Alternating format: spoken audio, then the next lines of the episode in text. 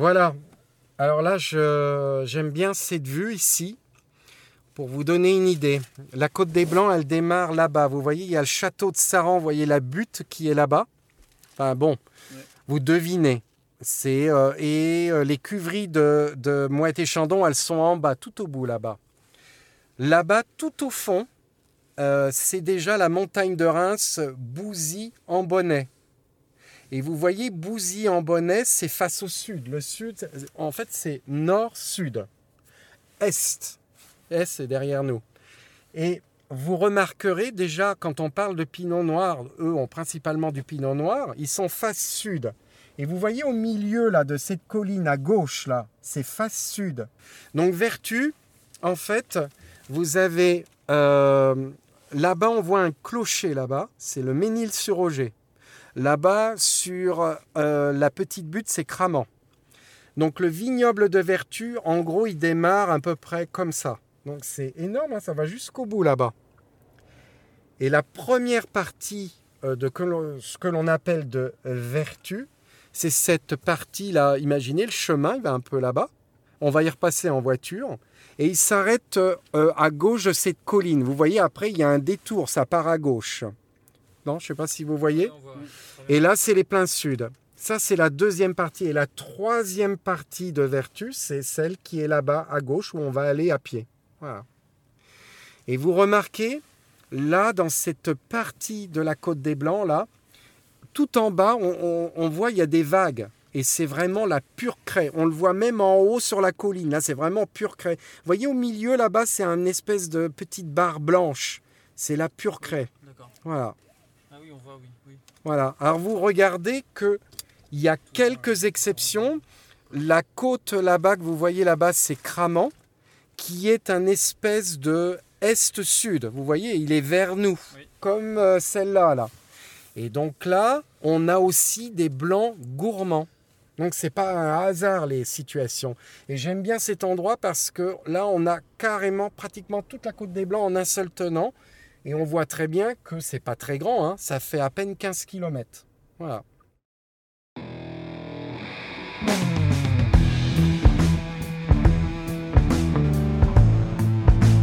Le vin, le jaja, le pinard, le pif.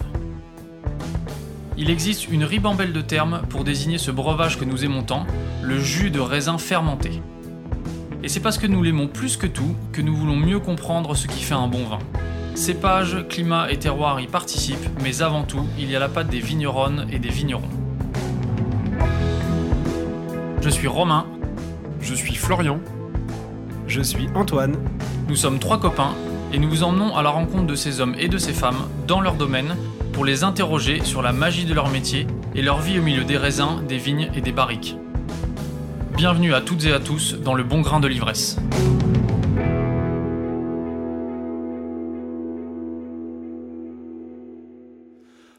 Le champagne. Un nom évocateur s'il en est. Le vin de fête, le vin des grandes occasions, le vin pétillant par excellence. Celui qui a traversé les frontières pour devenir un symbole mondial de réjouissance, mais aussi un peu de snobisme parfois. Eh bien oui, au-delà de son immense succès commercial, le champagne est avant tout un vin. Et c'est pour découvrir ce vin, avec ses terroirs et ses particularités, que nous vous emmenons aujourd'hui dans sa région de production, au cœur de la Côte des Blancs, à la rencontre de Charles et Emmanuel Fourny, de la maison Veuve Fourny. Ces deux frères, amoureux fous de leur région et de son vin, ont repris le domaine il y a près de 25 ans. Depuis, ils s'évertuent à imprimer un style à leur vin, élégance, fraîcheur et complexité. En vrai pédagogue et artisan du champagne, ils nous ont expliqué ce qui fait la particularité de la Côte des Blancs, pourquoi la craie est si importante en champagne, et comment on travaille la texture de son vin. Alors en route pour Vertu, à la rencontre des frères fournis.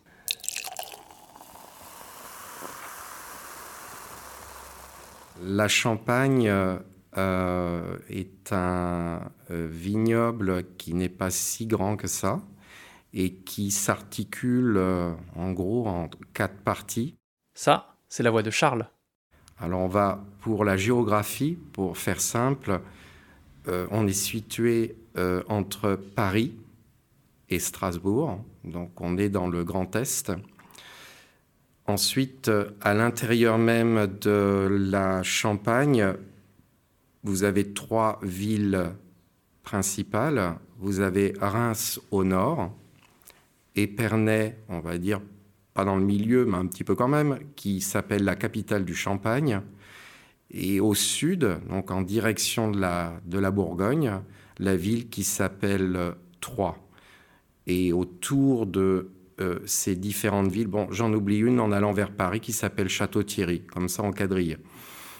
Et euh, autour de ces villes s'articulent, et Emmanuel pourra peut-être euh, apporter des précisions, mais on va dire quatre grandes régions. Euh, on a autour de Reims ce que l'on appelle la montagne de Reims. Bon, on appelle montagne, alors c'est peut-être un peu prétentieux, mais c'est quand même comme le nom l'indique. Donc voilà la première région. Ensuite, vous avez une autre région qui s'appelle la vallée de la Marne. Donc, vallée de la Marne, c'est tout simplement là où euh, coule euh, la rivière Marne, qui ensuite se jette dans la Seine, euh, pratiquement aux portes de Paris. Ensuite, vous avez une région beaucoup plus au sud, c'est tout ce que l'on appelle les vignobles de l'Aube. Alors, ils ont différents noms, mais on ne va pas s'étendre. Euh, on le fera peut-être plus précisément euh, ensuite. Et on finit donc euh, par la région de la Côte des Blancs, celle qui nous concerne, qui donc s'étend nord-sud, c'est-à-dire on est au sud d'Épernay. Et il y a différents villages comme, qui sont célèbres. Ils sont tous premiers au Grand Cru. Donc c'est quand même pas mal pour nous. C'est Cuit, euh, ensuite, vous avez Cramant, des villages comme euh, Ménil-sur-Auger, Avise, Vertu. Et puis le dernier village de la Côte des Blancs, c'est Bergère-les-Vertus, tout au sud. Voilà, pour être plus précis également, euh, la Champagne est quand même une mosaïque. On a tendance à faire comme un pulse quelques morceaux. Mais bon, pour être encore plus précis, il y a des, euh, il y a des, euh, petites régions très intéressantes, comme la région euh, de Cézanne, donc, qui est au sud de la côte des Blancs. Et puis encore plus au sud, vous avez une région de ce que l'on appelle le Vitria, donc autour de Vitry-le-François chacun de ces morceaux de, la Champagne, de ces régions de la Champagne, euh, ont amené une prédominance d'un cépage ou deux, en général un. Et ça, c'est la voix d'Emmanuel. Euh, donc si on reprend euh, une majorité des régions, notamment la montagne de Reims, la côte des Blancs, le Cézanais et le Vitria, sont issus euh, d'une formation du bassin parisien, euh, c'est-à-dire une, accumulation calcaire euh, sur différentes couches il y a quelques millions d'années, de, part de la présence d'une mer qui est restée quelques millions d'années. Et on a eu une accumulation de matériaux marins le plus connu, c'est la cocolite, qui est le, le squelette euh, d'une sorte de plancton qui s'est accumulé et nous a donné la fameuse craie sur laquelle on reviendra, qui est l'élément essentiel en Champagne. Et euh, ces formations ont pu affleurer euh, au niveau de la surface du sol grâce à la poussée alpine. En fait, la Champagne, c'est une résultante de la poussée alpine comme beaucoup de, petits massifs euh, en France. Et donc cette poussée alpine a fait que euh, ce qu'on appelle la cuesta de l'île de France, montagne de Reims, côte des Blancs, ont pu se soulever et faire apparaître des, couches euh, de différentes époques, des couches calcaires. Alors après, il faut différencier ces couches calcaires. La côte des Blancs, la montagne de Reims, le Cézanais et le Vitria, on est sur une euh, du Crétacé, c'est-à-dire des crêtes tendres, alors que vous avez la région de l'Aube, où là, on se situe plus sur ce qu'on peut trouver euh, euh, également à Chablis. on est sur des couches de, de c'est-à-dire un calcaire dur.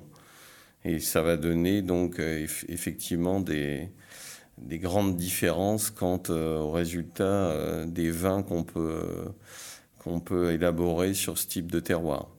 Et après, on peut distinguer une région qui est très différente, c'est la, la, vallée de la Marne, puisque là, on n'est pas sur une, une formation par soulèvement géologique, on est sur une, un fleuve qui a creusé une vallée et ce qui a amené à des différentes couches euh, de sol. Donc on peut dire que la vallée de la Marne, on est plus là sur un mélange argileux, marno-calcaire. Quelquefois, il y a quelques zones de craie, mais on est sur quand même un sol complètement différent.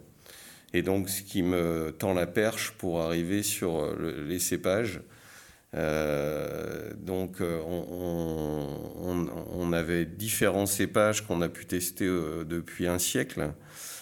si on les reprend, les trois plus connus, donc Pinot Noir, Chardonnay et Pinot Meunier, qui est un cousin du Pinot Noir, mais on trouvait aussi Petit Mélier, Arban, Pinot Blanc, Pinot Gris, et euh, il m'en manque peut-être un. On le redira ensuite. voilà. Et donc, euh, par empirisme et test sur, les, sur les vins que pouvaient apporter ces, ces cépages, sur les, la maturité des cépages, petit à petit, on a privilégié le chardonnay, le pinot noir et le pinot meunier. Mais peut-être que l'histoire, un jour, euh, et la climatologie qui, évolue euh, plutôt à une certaine vitesse depuis quelques décennies nous fera remettre en avant des petits méliers, des arbanes, des pinots blancs qui avaient quelques problèmes de maturité en Champagne. Voilà, on, verra, c'est la suite qui nous le dira. Et donc si, pour terminer le propos, on veut attacher euh, les cépages à chaque région de Champagne, euh, on va dire que c'est une histoire de sous-sol et d'exposition. Vous avez la montagne de Reims qui est très exposée ouest et sud. On va y trouver plus le pinot noir, qui se convient mieux dans ce, type euh, d'exposition avec des sous-sols de craie plus ou moins profonds. La côte des Blancs qui est plus exposée est, euh, avec deux exceptions qui sont Chouilly et Vertu contre des expositions sud-sud-est. Et là, on va être plus sur du chardonnay. Et d'ailleurs, euh, ça donne l'explication pourquoi on trouve également du pinot noir à vertu, sont dus à ces expositions. Et puis après, vous avez la vallée de la Marne, où là, on est plus sur une incidence du sous-sol et du sol et de la climatologie due à ce fleuve, qui emmène quand même beaucoup plus d'humidité. Les sols sont plus argileux, plus humides, et on a des risques gélifs euh, plus conséquents. Donc le pinot meunier a été plus approprié à, cette région, euh, puisqu'il va, euh, les bourgeons vont éclater plus tard dans la saison, donc on a moins de risques de geler, et le pinot meunier se complaît mieux dans des sols plus humides. Voilà. Et puis après, euh, le Cézanais, le Vitria, qui sont sur du Crétacé, exposés plutôt est et, sud-est, où là, on va trouver effectivement majorité chardonnay. Et on arrive dans l'Aube, qui est plus sud, où là, le chiméridien et les expositions très sud, très ouest, nous donnent quand même une prédominance du pinot noir, même si on peut y trouver euh, du chardonnay. Vous venez tous les deux d'évoquer le temps long euh, de l'histoire géologique. Est-ce qu'on peut revenir à un temps plus court Et euh, je vais laisser la parole à l'un de vous deux sur l'histoire de la Champagne. L'histoire euh, de la Champagne, euh, on sait que les quelques cépages avaient déjà été montés par les Gallo-Romains en Champagne, même si c'était un, un, climat un petit peu hostile, puisqu'on est quand même dans la latitude la plus haute avec l'Alsace pour élaborer des vins. Euh, mais elle s'est surtout développée, euh, euh, je pense, au, XVIIe et au XVIIIe, où on a commencé déjà par élaborer des vins tranquilles, hein, des vins blancs et, et, des vins rouges à base de pinot. Et le vin blanc de Champagne était déjà apprécié et a été reconnu sous Louis XIV par la cour. Ce qui a vraiment bouleversé la, voie du champagne et de la champagne, au 18e, ça a été le fait que les Anglais s'intéressent à, nos vins blancs. Hein. Les Anglais sont énormément à l'origine de beaucoup de, d'évolution de vignobles en France hein, et ailleurs. On pense à Bordeaux, à Porto, mais en Champagne, on le sait peut-être moins. Et donc, on expédiait des vins blancs en barrique ou en fût ou en tonneau, comme on dit en Champagne. Et le problème, c'est qu'en général, les fermentations étaient moins bien maîtrisées et on avait des éclatements de tonneaux à l'intérieur des, cales des bateaux. Et donc, on perdait, a priori, dans ce qu'on peut lire, presque moitié des, cargaisons quand on était en été. Donc, après, euh, on a imaginé, avec l'évolution du travail de verrier, et l'amélioration euh, de la bouteille. On a envoyé des vins tranquilles en bouteille et euh, par quelques sucres restants, hein, pour expliquer à nos auditeurs, euh, une fermentation peut s'arrêter avant la consommation de tous les sucres. Donc on appelle ça les sucres restants. Une fois mis en bouteille, ces sucres restants ont refermenté et ont créé la magie du champagne, les bulles, la mousse. Mais là, ça avait été fait inconsciemment. Et quand les Anglais ont goûté ce type de profil de vin, ils ont voulu absolument qu'on reproduise euh, euh, cette expérience. Donc après, par différentes euh, opérations, par différentes mises en œuvre, on a pu évoluer dans la maîtrise de cette prise de mousse. On a déjà acquis la la connaissance de, l'ajout de sucre dans un vin de champagne et, ce qu'il pouvait donner en termes de pression et de mousse. Donc ça, ça a été un énorme acquis, puisqu'au début, c'était un petit peu fait euh, par empirisme. Et puis après, ce qui a fait énormément évoluer euh, les vins de champagne, toujours euh, grâce à nos amis anglais. Nos amis anglais, quand il s'agit de boire un nectar français, ils peuvent rivaliser de bonnes, bonnes idées. C'est eux qui ont trouvé le fait de créer la piqûre. La piqûre, c'est le renfoncement que vous avez dans la bouteille de champagne. C'est eux qui ont trouvé cette méthode et qui l'ont mis en place pour pouvoir euh, créer des bouteilles qui résistaient à la pression euh, du vin de champagne. Et donc, dès qu'on a eu cette bouteille, euh, on a pu reproduire beaucoup plus l'idée. Ensuite, on arrivait sur un autre écueil, c'est qu'au départ, les bouteilles étaient fermées par des ficelles mais il y avait à l'époque beaucoup de rongeurs qui pouvaient se promener dans les caves et, les bateaux. Et donc après, on a eu grâce à Jackson, Monsieur Jackson à Châlons-en-Champagne, l'invention du muselet en métal. Et là, on a trouvé une autre parade pour garantir encore plus nos, nos, vins de champagne. Alors, il ne faut pas oublier Dom Pérignon dans toute cette histoire. Charlie redonnera le siècle, parce que je ne suis pas trop bon dans les siècles. Euh... Euh, dans Pérignon, moi, euh, on a un avis, j'ai un avis euh, que, partagent de plus en plus d'historiens. On lui aurait attribué la prise de mousse, mais la prise de mousse, on vient de donner, effectivement, on vient d'en donner l'origine. Je pense que Dom Pérignon, comme il était moine responsable d'une abbaye qui collectait la dîme religieuse à Auvillers, et les, les vignerons donnaient cette dîme en raisin, il recevait des raisins de toute la Champagne.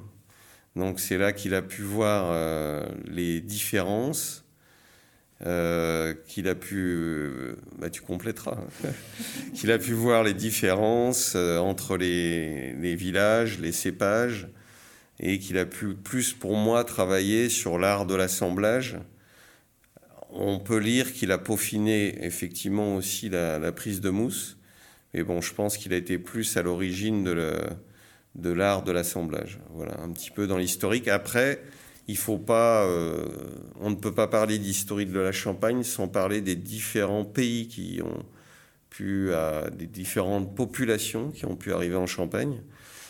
J'allais dire que la Champagne, jusqu'à l'arrivée euh, des, familles allemandes au 19e, euh, avait plus une vision parcellaire euh, plus une, vision judéo-chrétienne, même si on ne va pas peut-être faire trop de religion dans nos commentaires.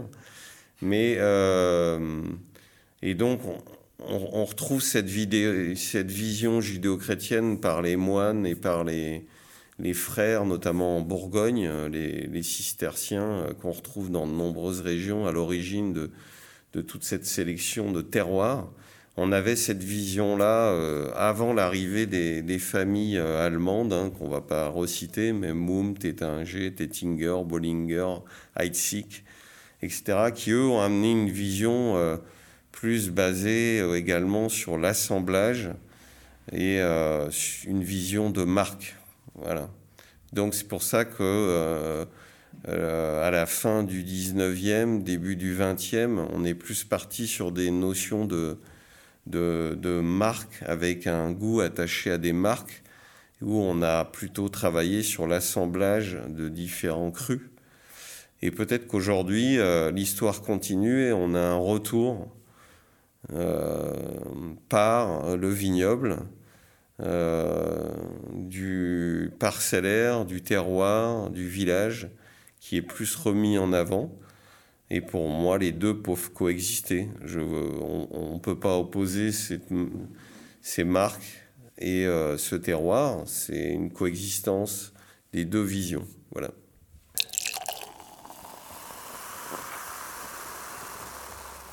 Alors on se trouve là euh, sur le clos Notre-Dame, euh, qui est une parcelle juste à côté des, bureaux où on était à l'instant.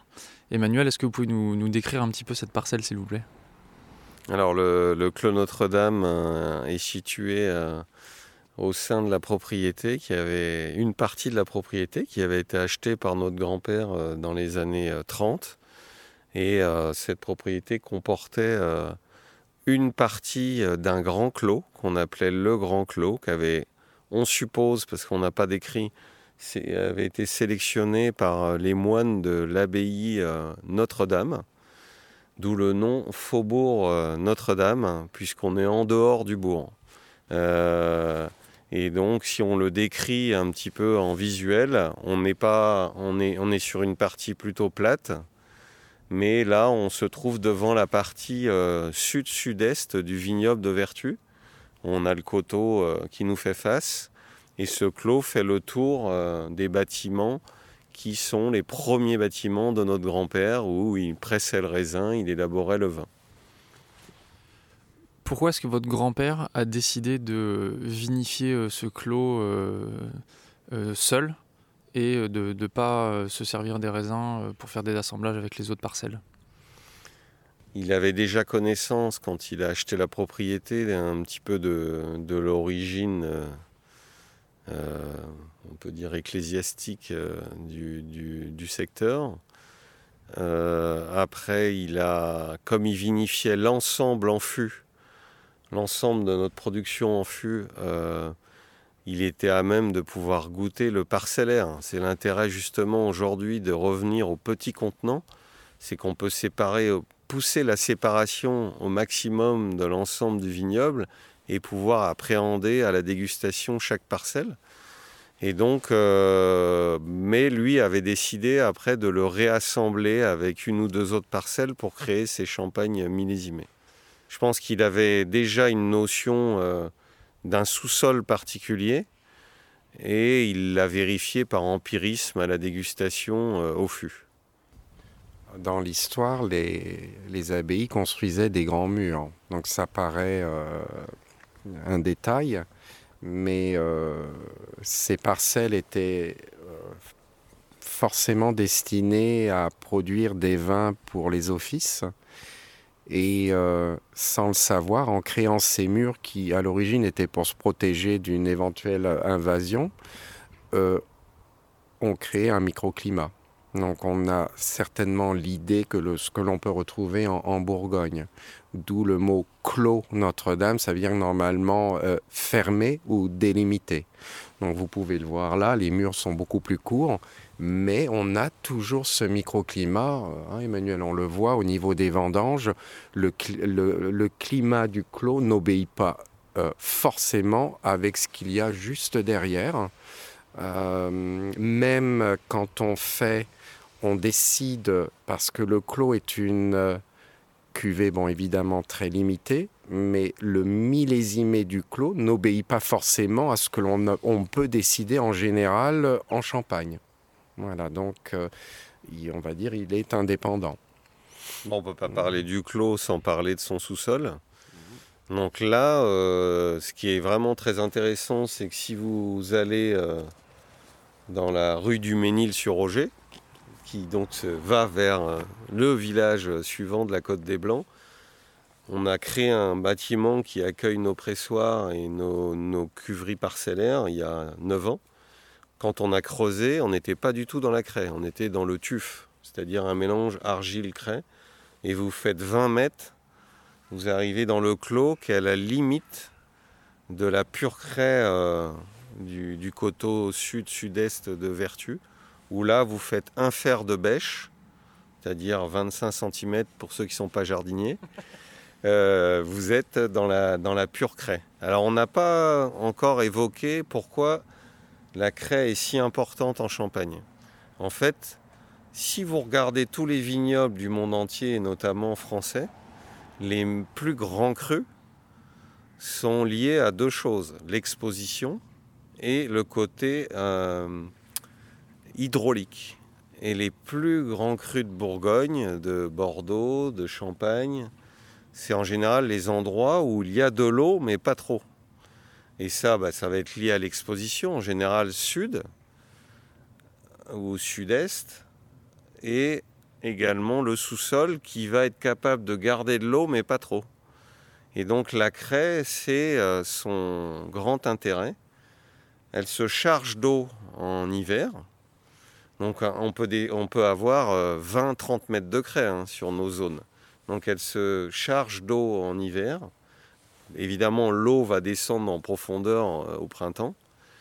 Et l'intérêt, c'est qu'en été, tout le monde pense au soleil quand on parle de maturité, mais n'importe quel arbre à fruits, il a besoin de soleil et d'eau pour amener des, fruits à maturité. Et là, les racines de vigne qui peuvent aller, moi j'ai vu le maximum, c'était 4 mètres, on parle de 7, moi j'ai jamais vu, 4 mètres, vont euh, créer un, appel par pompage, par capillarité, et ça fait comme un sucre que vous trempez dans, un café. Vous avez une remontée de l'eau dans la craie. Donc la craie est un parfait régulateur hydraulique, c'est-à-dire que euh, vous n'aurez jamais d'excès d'eau et quand il y a un appel de la vigne, vous avez une remontée d'eau. C'est pour ça qu'elle est, elle est, si importante en Champagne. Et donc là, le clos se situe euh, avec une craie affleurante et donc, ce qu'on n'a pas évoqué effectivement sur le parcellaire, c'est euh, ici, on a dit qu'on était sur un ensemble de sous-sols de craie. Et donc, ce qui va faire la grande différence, c'est après le type de sol que vous avez sur la craie et surtout la profondeur. Donc, vous allez observer dans le vignoble que vous avez des petites buttes qui se succèdent. Et vous comprendrez que, par exemple, une vigne qui est en haut d'une butte, elle va être effectivement plus à fleur de craie qu'une vigne qui va être dans un creux, où là on va avoir plus d'épaisseur. Et la régulation hydraulique d'une vigne avec plus d'épaisseur de terre sera moins bonne qu'une vigne à fleur de craie. Donc on aura des vins plus précis, plus tendus sur des parcelles affleurantes que sur des parcelles en fond de talweg. Voilà. Donc l'épaisseur de terre, après, c'est elle qui va, qui créer la différence et le type de terre. Donc moi je découperais euh, on va dire en trois parties euh, euh, ce type de sol. On ne parle pas de sous-sol, puisqu'on est sur un ensemble de craie ici. C'est que tout ce qui est proche de la forêt, euh, qui est le plus pentu, donc en général dans certains vignobles, le plus pentu dit le plus caillouteux. Ici, c'est différent. On va être sur de la craie, mais avec une terre légèrement plus argileuse que dans le milieu de coteaux. Donc on va avoir des vins un peu plus puissants euh, proche de la forêt et peut-être qui aura des maturités relatives dues à la fraîcheur de la forêt. Et puis après, quand vous arrivez sur le milieu de coteau, qu'on visualise bien d'ici, hein, c'est-à-dire euh, entre la butte qui est sous la forêt et la plaine, et eh bien là, on va retrouver différentes petites euh, buttes où là, tout ce qui va être en haut des buttes va être à fleur de craie, tout ce qui va être en bas va être avec des épaisseurs de terre plus conséquente. Donc là, on va avoir deux types de vins.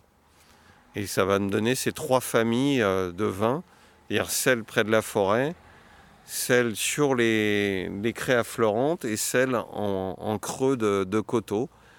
Et ça, mêlé aux expositions, donc ici sud, sud-est, est, ben, va créer notre parcellaire. Il y a quelques temps, euh, on était euh, chez Pierre Auvernois dans le Jura. On a eu la chance de discuter un bon moment avec Pierre Auvernois et Emmanuel Houillon. Et euh, Pierre Auvernois a cité Jules Chauvet en disant euh, Une grande année, c'est une année sèche sur une réserve d'eau. Est-ce que vous êtes d'accord avec ça? Ah ben, Tout à fait, parce que la réserve d'eau euh, va procurer l'eau juste suffisante pour une maturité. Euh, en année sèche, donc l'eau ne va pas arriver par le haut, par le, sol, la superficie, alors qu'en année humide, on va avoir un apport d'eau euh, en superficie qui peuvent être absorbées par les racines euh, superficielles ou moins superficielles, et donc ça va peut-être être, l'eau de trop. Alors que là, on est dans un apport juste. donc je, le rejoins tout à fait vous nous mettez pas mal l'eau à la bouche là, justement, sans mauvais jeu de mots. Et vous avez commencé à brosser euh, le, style de vin Charles. Charles-Henri, vous parliez d'une cuvée en particulier. Est-ce que vous pouvez nous préciser le, style de la maison fournie et comment vous l'avez euh, pensé il y a 25 ans? Alors on a, je pense pas qu'on l'ait pensé parce qu'un style ça se pense pas. C'est-à-dire qu'au départ, euh, quand on... Ça se peaufine. C'est-à-dire on a... On, on, est sur... On, c'est une expérience, c'est une évolution euh, euh, personnelle ou commune. Et Emmanuel va l'expliquer, parce que je lui ai repris la parole, mais on a un style défini, mais qui n'est jamais immuable. C'est-à-dire que forcément en fonction peut-être de l'évolution du climat, mais surtout par rapport à notre évolution personnelle, un style évolue. Donc, euh, oui.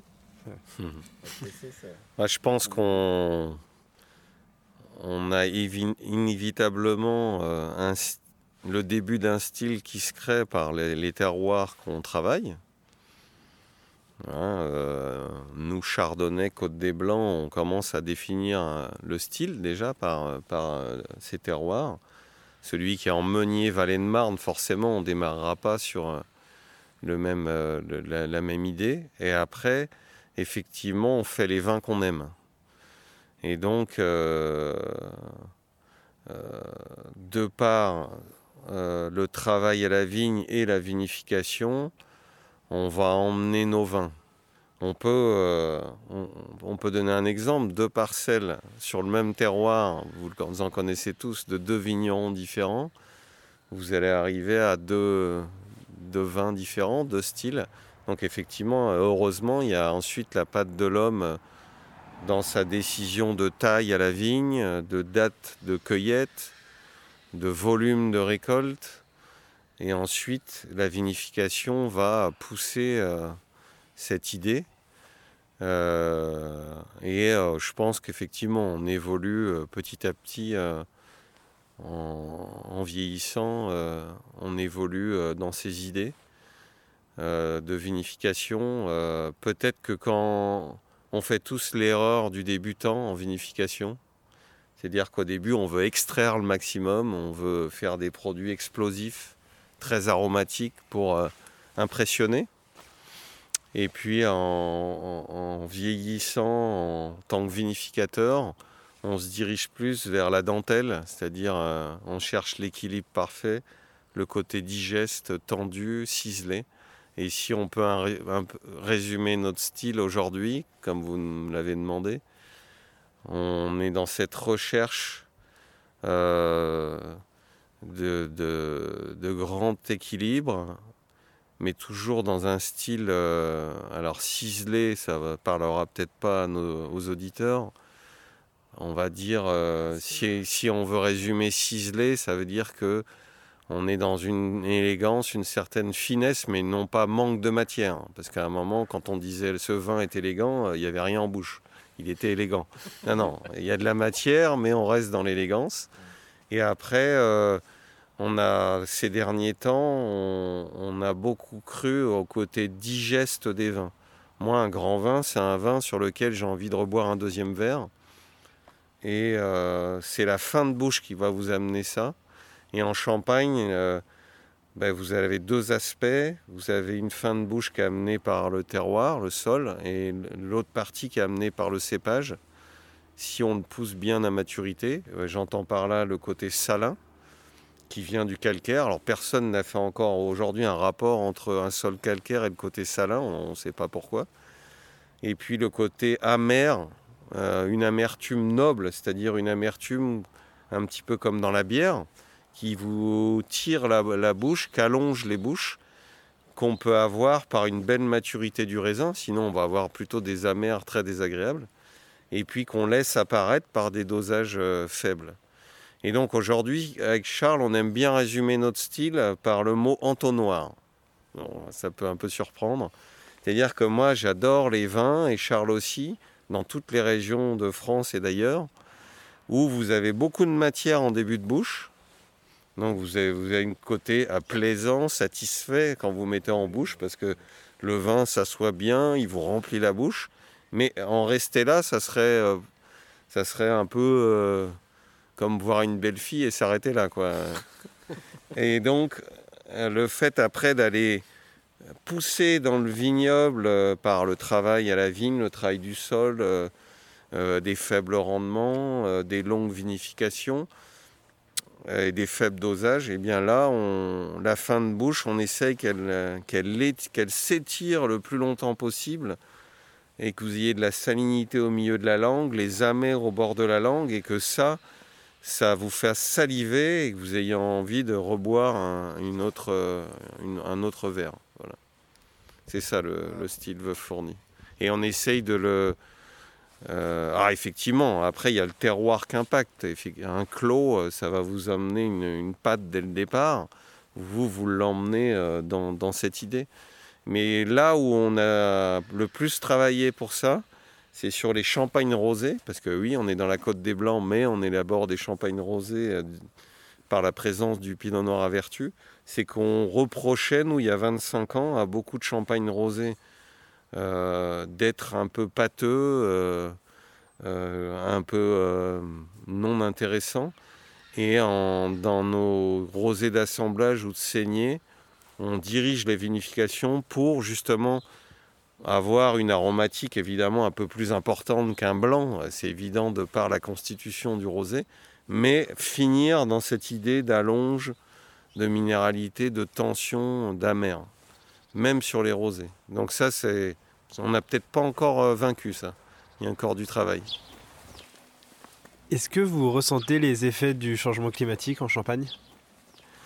Moi, je suis de début d'octobre, ma date de naissance, et mon frère est né fin août quand on était euh, dans notre jeunesse, c'est-à-dire il y a 40 ans, on faisait mon anniversaire au vendange, euh, donc début octobre, et maintenant on fait l'anniversaire de Charles au vendange. Donc vous voyez qu'il s'est passé un décalage de 3 à 4 semaines entre les vendanges des années 70 et les vendanges d'aujourd'hui.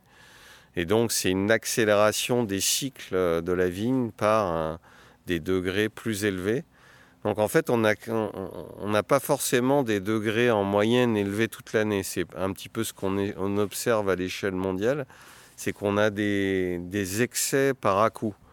On va se retrouver euh, à avoir très chaud en juin, juillet, août, ou alors avoir beaucoup d'eau en mars, avril. Voilà, c'est par excès euh, euh, très momentané. Et ça fait qu'on a une accélération, et ça, c'est une conséquence sur nos raisins euh, c'est quelque chose qu'on aime évoquer. C'est qu'on a aujourd'hui, alors il faudra que j'explique les deux termes, un décalage entre la maturité phénolique et la maturité en sucre. Parce que dans un raisin, vous avez une montée en sucre comme dans tout fruit, mais vous avez peut-être déjà tous goûté une, sucre, une cerise que vous achetez qui est sucrée mais qui n'a pas de goût. Et c'est ça dont on veut parler. C'est que le goût, c'est ce qu'on appelle la maturité phénolique, c'est-à-dire c'est la maturité des tissus du, fruit. Et le sucre, bah, c'est une montée en sucre due à l'apport des feuilles de la plante dans le fruit. Et on assiste à un décalage entre ces deux moments. C'est-à-dire que dans les années 70, 80, 90, voire 60, on avait, euh, ça tombait souvent en même temps. Et là, maintenant, les montées en sucre sont fulgurantes, puisqu'on a battu un record en 2019. On a, on a eu une montée en sucre de 81 jours, alors que normalement la moyenne elle est de 92. Et, mais les tissus de la baie n'ont pas le temps de mûrir. il leur faut toujours leurs 90 jours. Et donc il faut qu'on fasse très très attention euh, d'obtenir cette maturité euh, aromatique, phénolique, avant de cueillir.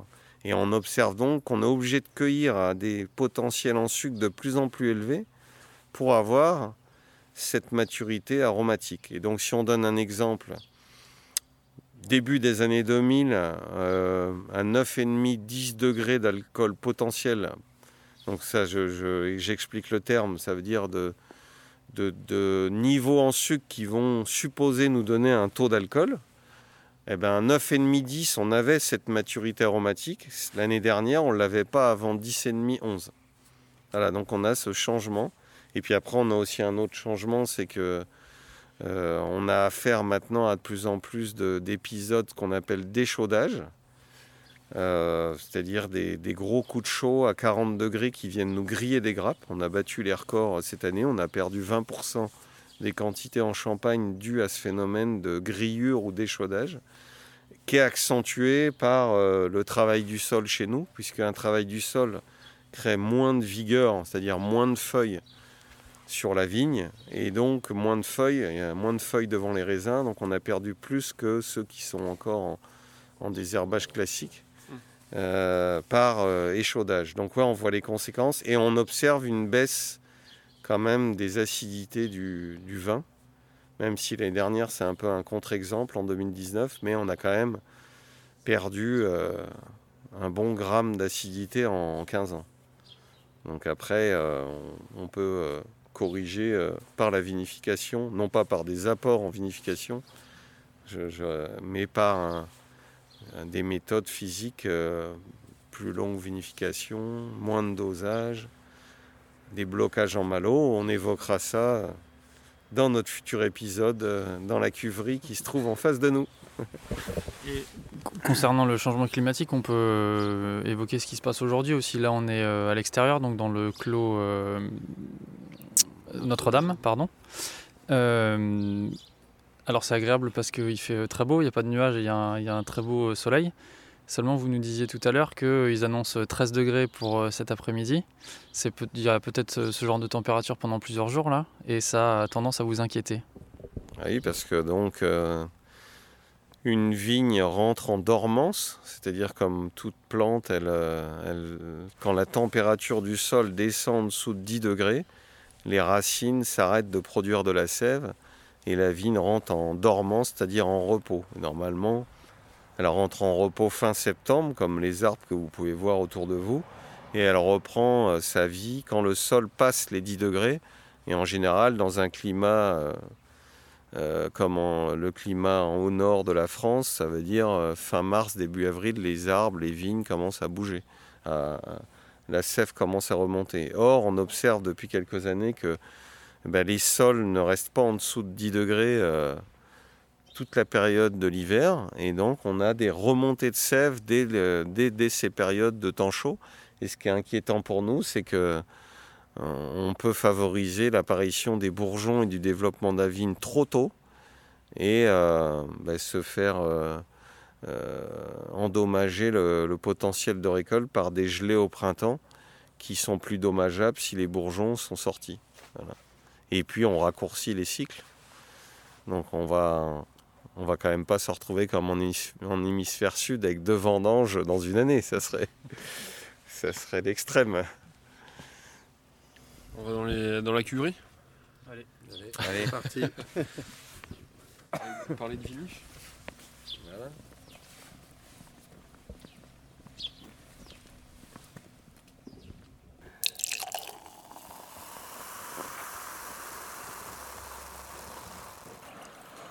Je prends le premier verre.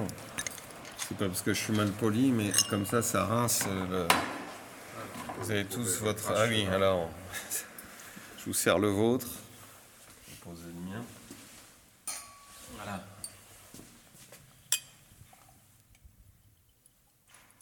Ça va bien marcher, flash. Merci. Voilà, donc là, c'est Chardonnay 2019. Euh, terroir Le Montferré. Et là, c'est ce qui va être sympathique pour vous, c'est que vous allez aller dedans cet après-midi. C'est la vigne qu'on appelle La Route, qui est le début de ce terroir-là, au bord de la, route euh, des Pernets, qui va au Mini-sur-Roger, qui est à Fleur de Craie, exposé sud.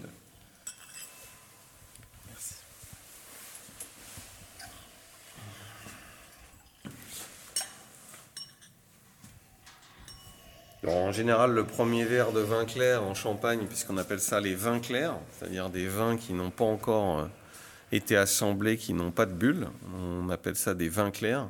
Le premier vin clair à, 11h20, il va vous paraître peut-être un peu abrupt parce que vous avez une belle tension, mais au deuxième, ça ira mieux alors,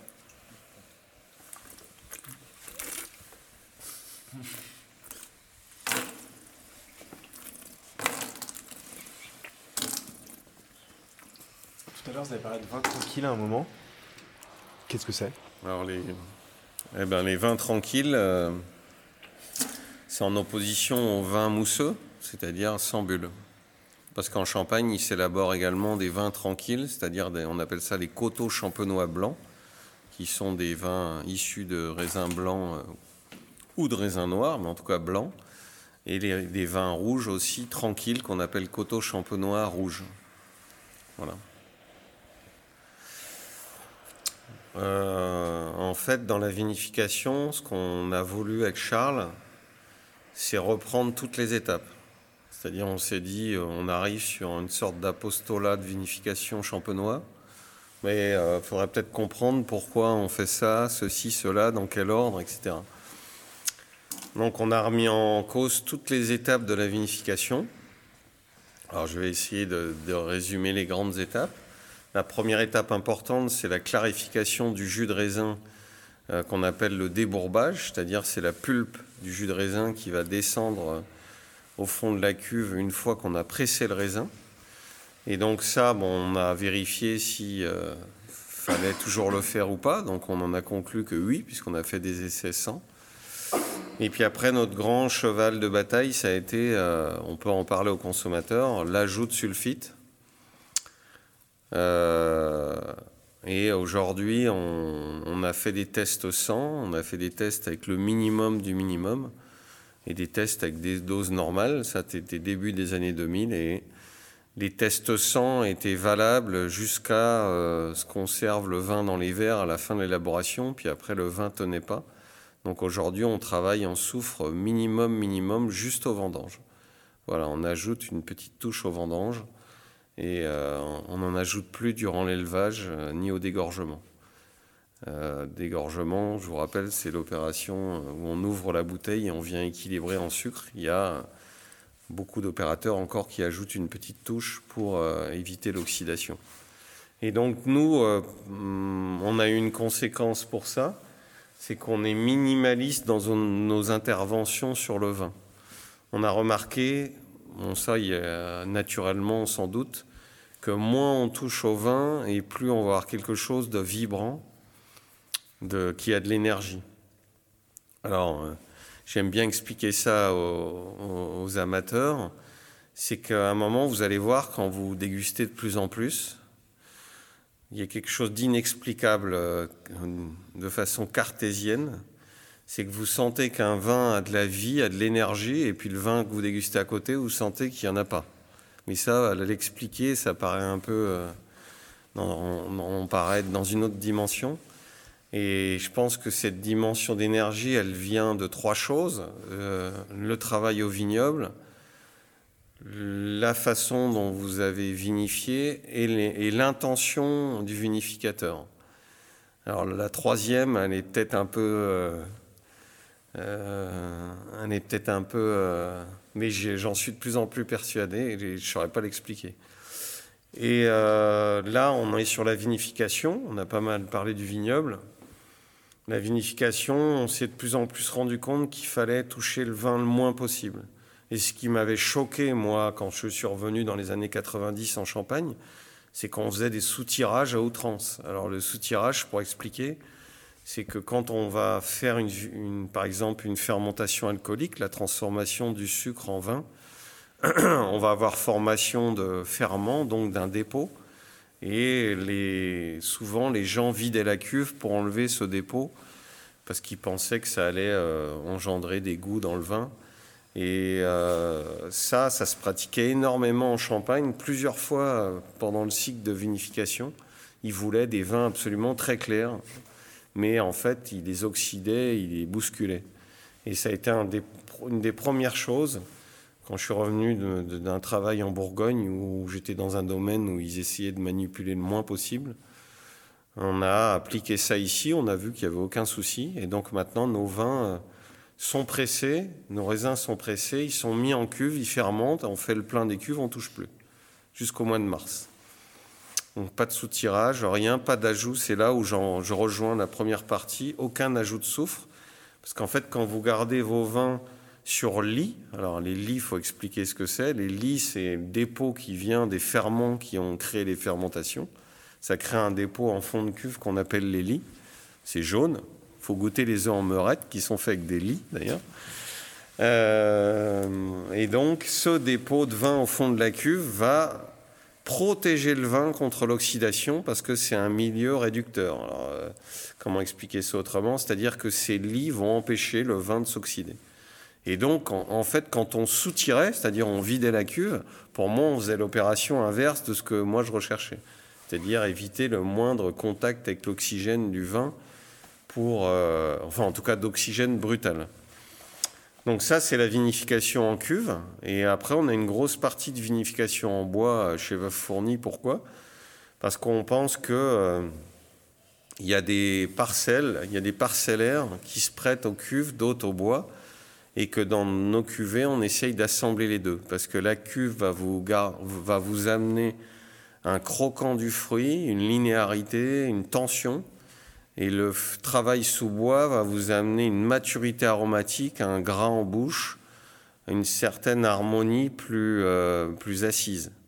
Et donc, ben, nous, on trouve que l'assemblage des deux sur certains de notre parcellaires et amène une belle synergie. Et donc voilà pourquoi on travaille dans les deux contenants. Donc ça, ça a été le deuxième travail, euh, la garde sur lit, si on reprend euh, les non-sous-tirages. Et le dernier travail en date, ça a été d'arrêter les filtrations. Donc ça, c'est pas récent sur nos grandes cuvées, hein, le Clos Notre-Dame, les millésimes, euh, la cuvée R. Là, ça fait longtemps qu'on filtre plus, mais maintenant, depuis deux ans, on l'a appliqué à nos brutes non millésimées. Et donc, on ne filtre plus rien chez Veuve Fourni. Bah, pourquoi? Parce que on s'est rendu compte que la filtration était encore une opération quand on levait de l'énergie au vin. Et on trouvait ça dommage. Donc maintenant, pour ce faire, eh ben, on met en bouteille plus tard. Donc les vins ont le temps, les, impuretés du vin ont le temps de se déposer au fond de la cuve. Et nous, on peut aller enlever le vin qui est clair au-dessus et le mettre en bouteille directement. Et en plus, en Champagne, on a une solution de rattrapage c'est que comme on va avoir ce dépôt qui se forme lors de la fermentation en bouteille, eh il peut emmener aussi ces impuretés qu'on aurait pu laisser à la mise en bouteille et former un, dépôt qu'on éliminera ensuite. Voilà, donc ça c'est le, travail, euh, le dernier travail. Et puis euh, maintenant, on travaille le prochain, celui qu'on a démarré, c'est que jusqu'à maintenant, on travaillait avec des petits contenants en bois qu'on appelle des fûts. Hein, le fût, ça vient de Bourgogne, 228 litres. La barrique, ça vient de Bordeaux, 225 litres. Et en Champagne, il y avait le tonneau, 205 litres. On trouve plus trouve plus de tonneaux. Donc on a fait le choix de travailler avec des, fûts, donc issus de Bourgogne. En général, euh, des fûts qui ont déjà fait 2 à 3 vins en Bourgogne, 2 à 3 vins, c'est-à-dire 2 à 3 vinifications. Pourquoi? Parce qu'un fût, il vous apporte deux choses. Il vous apporte l'étanin du bois, qu'on appelle le boisé, et euh, la micro-oxygénation à travers le bois. Et nous, on ne cherche pas ces tanins du bois dans nos vins de champagne, on cherche juste la micro-oxygénation. Et c'est pour ça qu'on va les chercher après trois vinifications en Bourgogne, chez des vignerons qu'on connaît bien, qui travaillent bien. Et euh, on s'en sert ensuite ici. Et ça, c'est depuis 20 ans. Et maintenant, le nouveau travail, c'est de travailler avec des plus gros contenants, qu'on appelle des foudres, qui sont des gros fûts. Et on en rentre un ou deux par an. Et l'intérêt, c'est que le foudre, il se situe un peu entre la cuve et le fût. C'est-à-dire qu'il va va amener une certaine maturité aromatique par la micro-oxygénation, mais qui est moindre que dans un petit contenant, puisque le rapport bois-vin est différent. Et il va garder une certaine tension qu'on peut retrouver dans la cuve. Donc le foudre est intéressant. Et aussi, il est intéressant pour euh, nos vins de réserve. On expliquera plus tard euh, ce que sont les vins de réserve. Charles, toutes ces idées neuves que vous avez euh, apportées pour la vinification, est-ce qu'elles vous viennent, euh, d'où elles vous viennent? Ben, Je pense que c'est par empirisme. Euh, la, façon de faire était complètement différente chez nos grands-parents et nos parents. Euh, et Emmanuel vous a expliqué l'ensemble, je pense, de, la vision de la maison. C'est surtout par les expériences. C'est par les expériences euh, que j'ai pu faire, moi, dans d'autres vignobles, dans d'autres vinifications, par l'ouverture qu'on a eue sur, euh, sur les vinifications extérieures à la Champagne. On va goûter l'autre cuve. Allez. Vous, vous rappelez bien de l'autre. Ah, donc là, on est sur... Euh, un assemblage de plusieurs parcelles euh, au-dessus du clos, en craie affleurante. Bah, je vous laisse vous servir avec le petit Et là, vous allez, bah, vous allez sûrement, je pense, remarquer euh, une différence. Même si on est encore, on est à Vertu sur un Chardonnay 2019. On a eu des petits volumes du coup, mais euh, on n'a pas eu de, on n'a pas, alors c'est un peu technique, hein, on verra bien si vous l'exploitez. On n'a pas eu de remontée de potassium et de calcium importante. ça fait que l'acide tartrique dans les, dans les jus de raisin est resté bien présent. Et, euh, et euh, dans les vins, parce qu'en fait, quand vous avez des remontées de potassium, calcium importantes par une pluie juste avant les vendanges, vous en avez beaucoup dans le jus. Et après, ils se combinent avec l'acide tartrique et ça chute dans les cuves et donc vous perdez de l'acidité. Cette année, on n'en a pas eu, et c'est pour ça qu'on a en même temps, c'est la première fois depuis longtemps qu'on a en même temps une année très mûre, avec le soleil qu'on a eu cet été, mais qu'on a des grandes, grandes acidités là. On n'avait pas vu des acidités comme ça depuis 2012. C'est pour ça que là, l'hiver actuel, ou les euh, derniers mois ont été euh, bénéfiques parce qu'on prépare peut-être presque la nouvelle année. C'est-à-dire qu'on a fait les réserves d'eau euh, dans la craie. Et donc, on est presque prêt à affronter une nouvelle vague de chaleur comme on a eu en juillet-août. L'année dernière, c'était bien le cas, ce que l'on n'a pas eu en 2011, où en 2011, pour la première fois pratiquement de notre vie, on a fait face à un blocage phénolique en, en fin août. Le village, avait décidé de vendanger et nous, on avait vu que non, effectivement, ça n'allait pas. Parce que justement, en dessous, il n'y avait pas ce qu'il fallait. Voilà. Donc là, euh, je dirais même qu'en dans la région de Champagne et principalement Côte des Blancs, on a certainement une grande chance d'avoir une craie qui est une énorme éponge, si on peut la comparer. Et euh, on va dire qu'on est prêt pour les changements, mais euh, on va s'adapter. Et puis pareil pour l'expérience ou le style. Le terroir est important. Nous, on dit euh, dans le sens où c'est quand même mieux de démarrer avec de bonnes bases, euh, d'avoir des grands terroirs, de bons terroirs. Mais après, euh, ça suffit pas. Je pense qu'un terroir, c'est, on est là pour l'interpréter, mais avec notre ressenti. Et c'est pour ça que vous pouvez mettre allez, on va dire, j'exagère à peine, hein, mais euh, euh, les mêmes raisins de la même parcelle sur trois tables différentes, vous pouvez être sûr qu'à la sortie dans quelques années, les vins ne seront pas forcément les mêmes. Vous aurez certainement chez nous, si on prenait trois vignerons différents, cette colonne vertébrale saline, c'est-à-dire ce côté, on n'aime pas trop le mot minéral, mais voilà, c'est ça mais il y aura certainement des différences parce que le ressenti ne sera pas le même. On parle d'énergie, on parle de euh, certains vins vous font vibrer ou pas et chacun est différent. Donc le vin est un vin ou le champagne est un vin de terroir, mais moi je trouve qu'il faut rajouter euh, un vin euh, d'origine humaine, c'est-à-dire qu'il y a forcément un artisanat derrière et un ressenti. On a beaucoup entendu le, mot assemblage là euh, ce matin. On est en train de déguster une cuvée de chardonnay qui vient de différentes parcelles. Est-ce que Charles, vous pouvez nous expliquer ce, mot assemblage et qu'est-ce que en Champagne ça a de si spécifique? Alors, c'est vrai que l'assemblage est euh, euh, c'est assez complexe.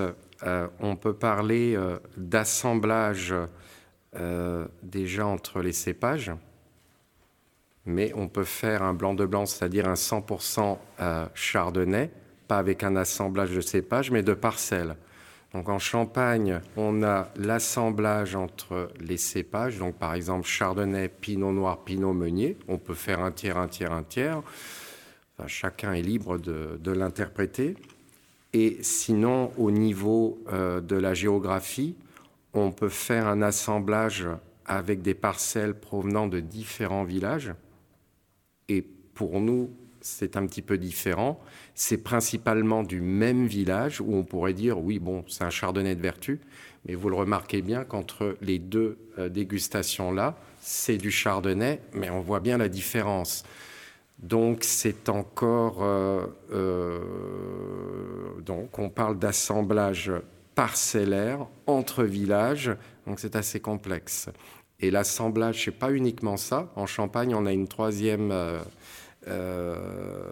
idée, c'est que c'est le cépage, c'est les villages, les parcelles dans les villages, et aussi l'assemblage entre années.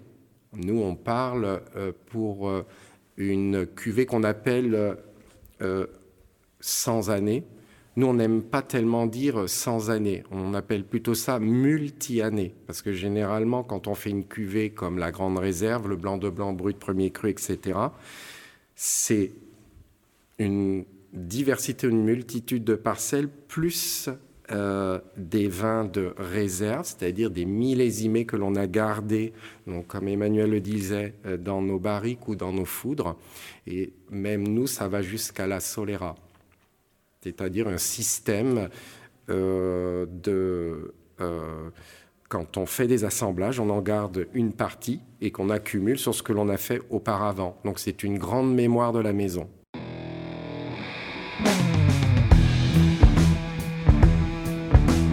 Ça donne envie de goûter, n'est-ce pas? On vous comprend. On vous comprend d'autant mieux qu'après cette interview, nous nous sommes régalés avec Charles. Outre les derniers vins mis en bouteille qui nous ont aidé à mieux percevoir tout leur travail sur les textures et la longueur en bouche, il nous a permis de goûter un millésime 1995 dont nous nous souviendrons. Charles, Emmanuel, merci pour votre accueil et cette belle journée en votre compagnie. Chers auditeurs, chères auditrices, allez en Champagne. Discutez avec Charles, Emmanuel ou tout autre vigneron de qualité. Admirez le relief, sentez la terre et surtout, dégustez. La Champagne a tant à offrir. Ça vous a plu? Alors on compte sur vous pour nous mettre 5 étoiles sur votre appli de podcast préféré. À la réalisation aujourd'hui, Florian Nunez, Antoine Psica et moi-même, Romain Becker. Au mixage, Emmanuel Nappet. Le générique est une création originale d'Emmanuel Doré. Les graphismes sont de Lena Mazilu. On se retrouve très vite pour un nouvel épisode. D'ici là, buvez bon et prenez soin de vous.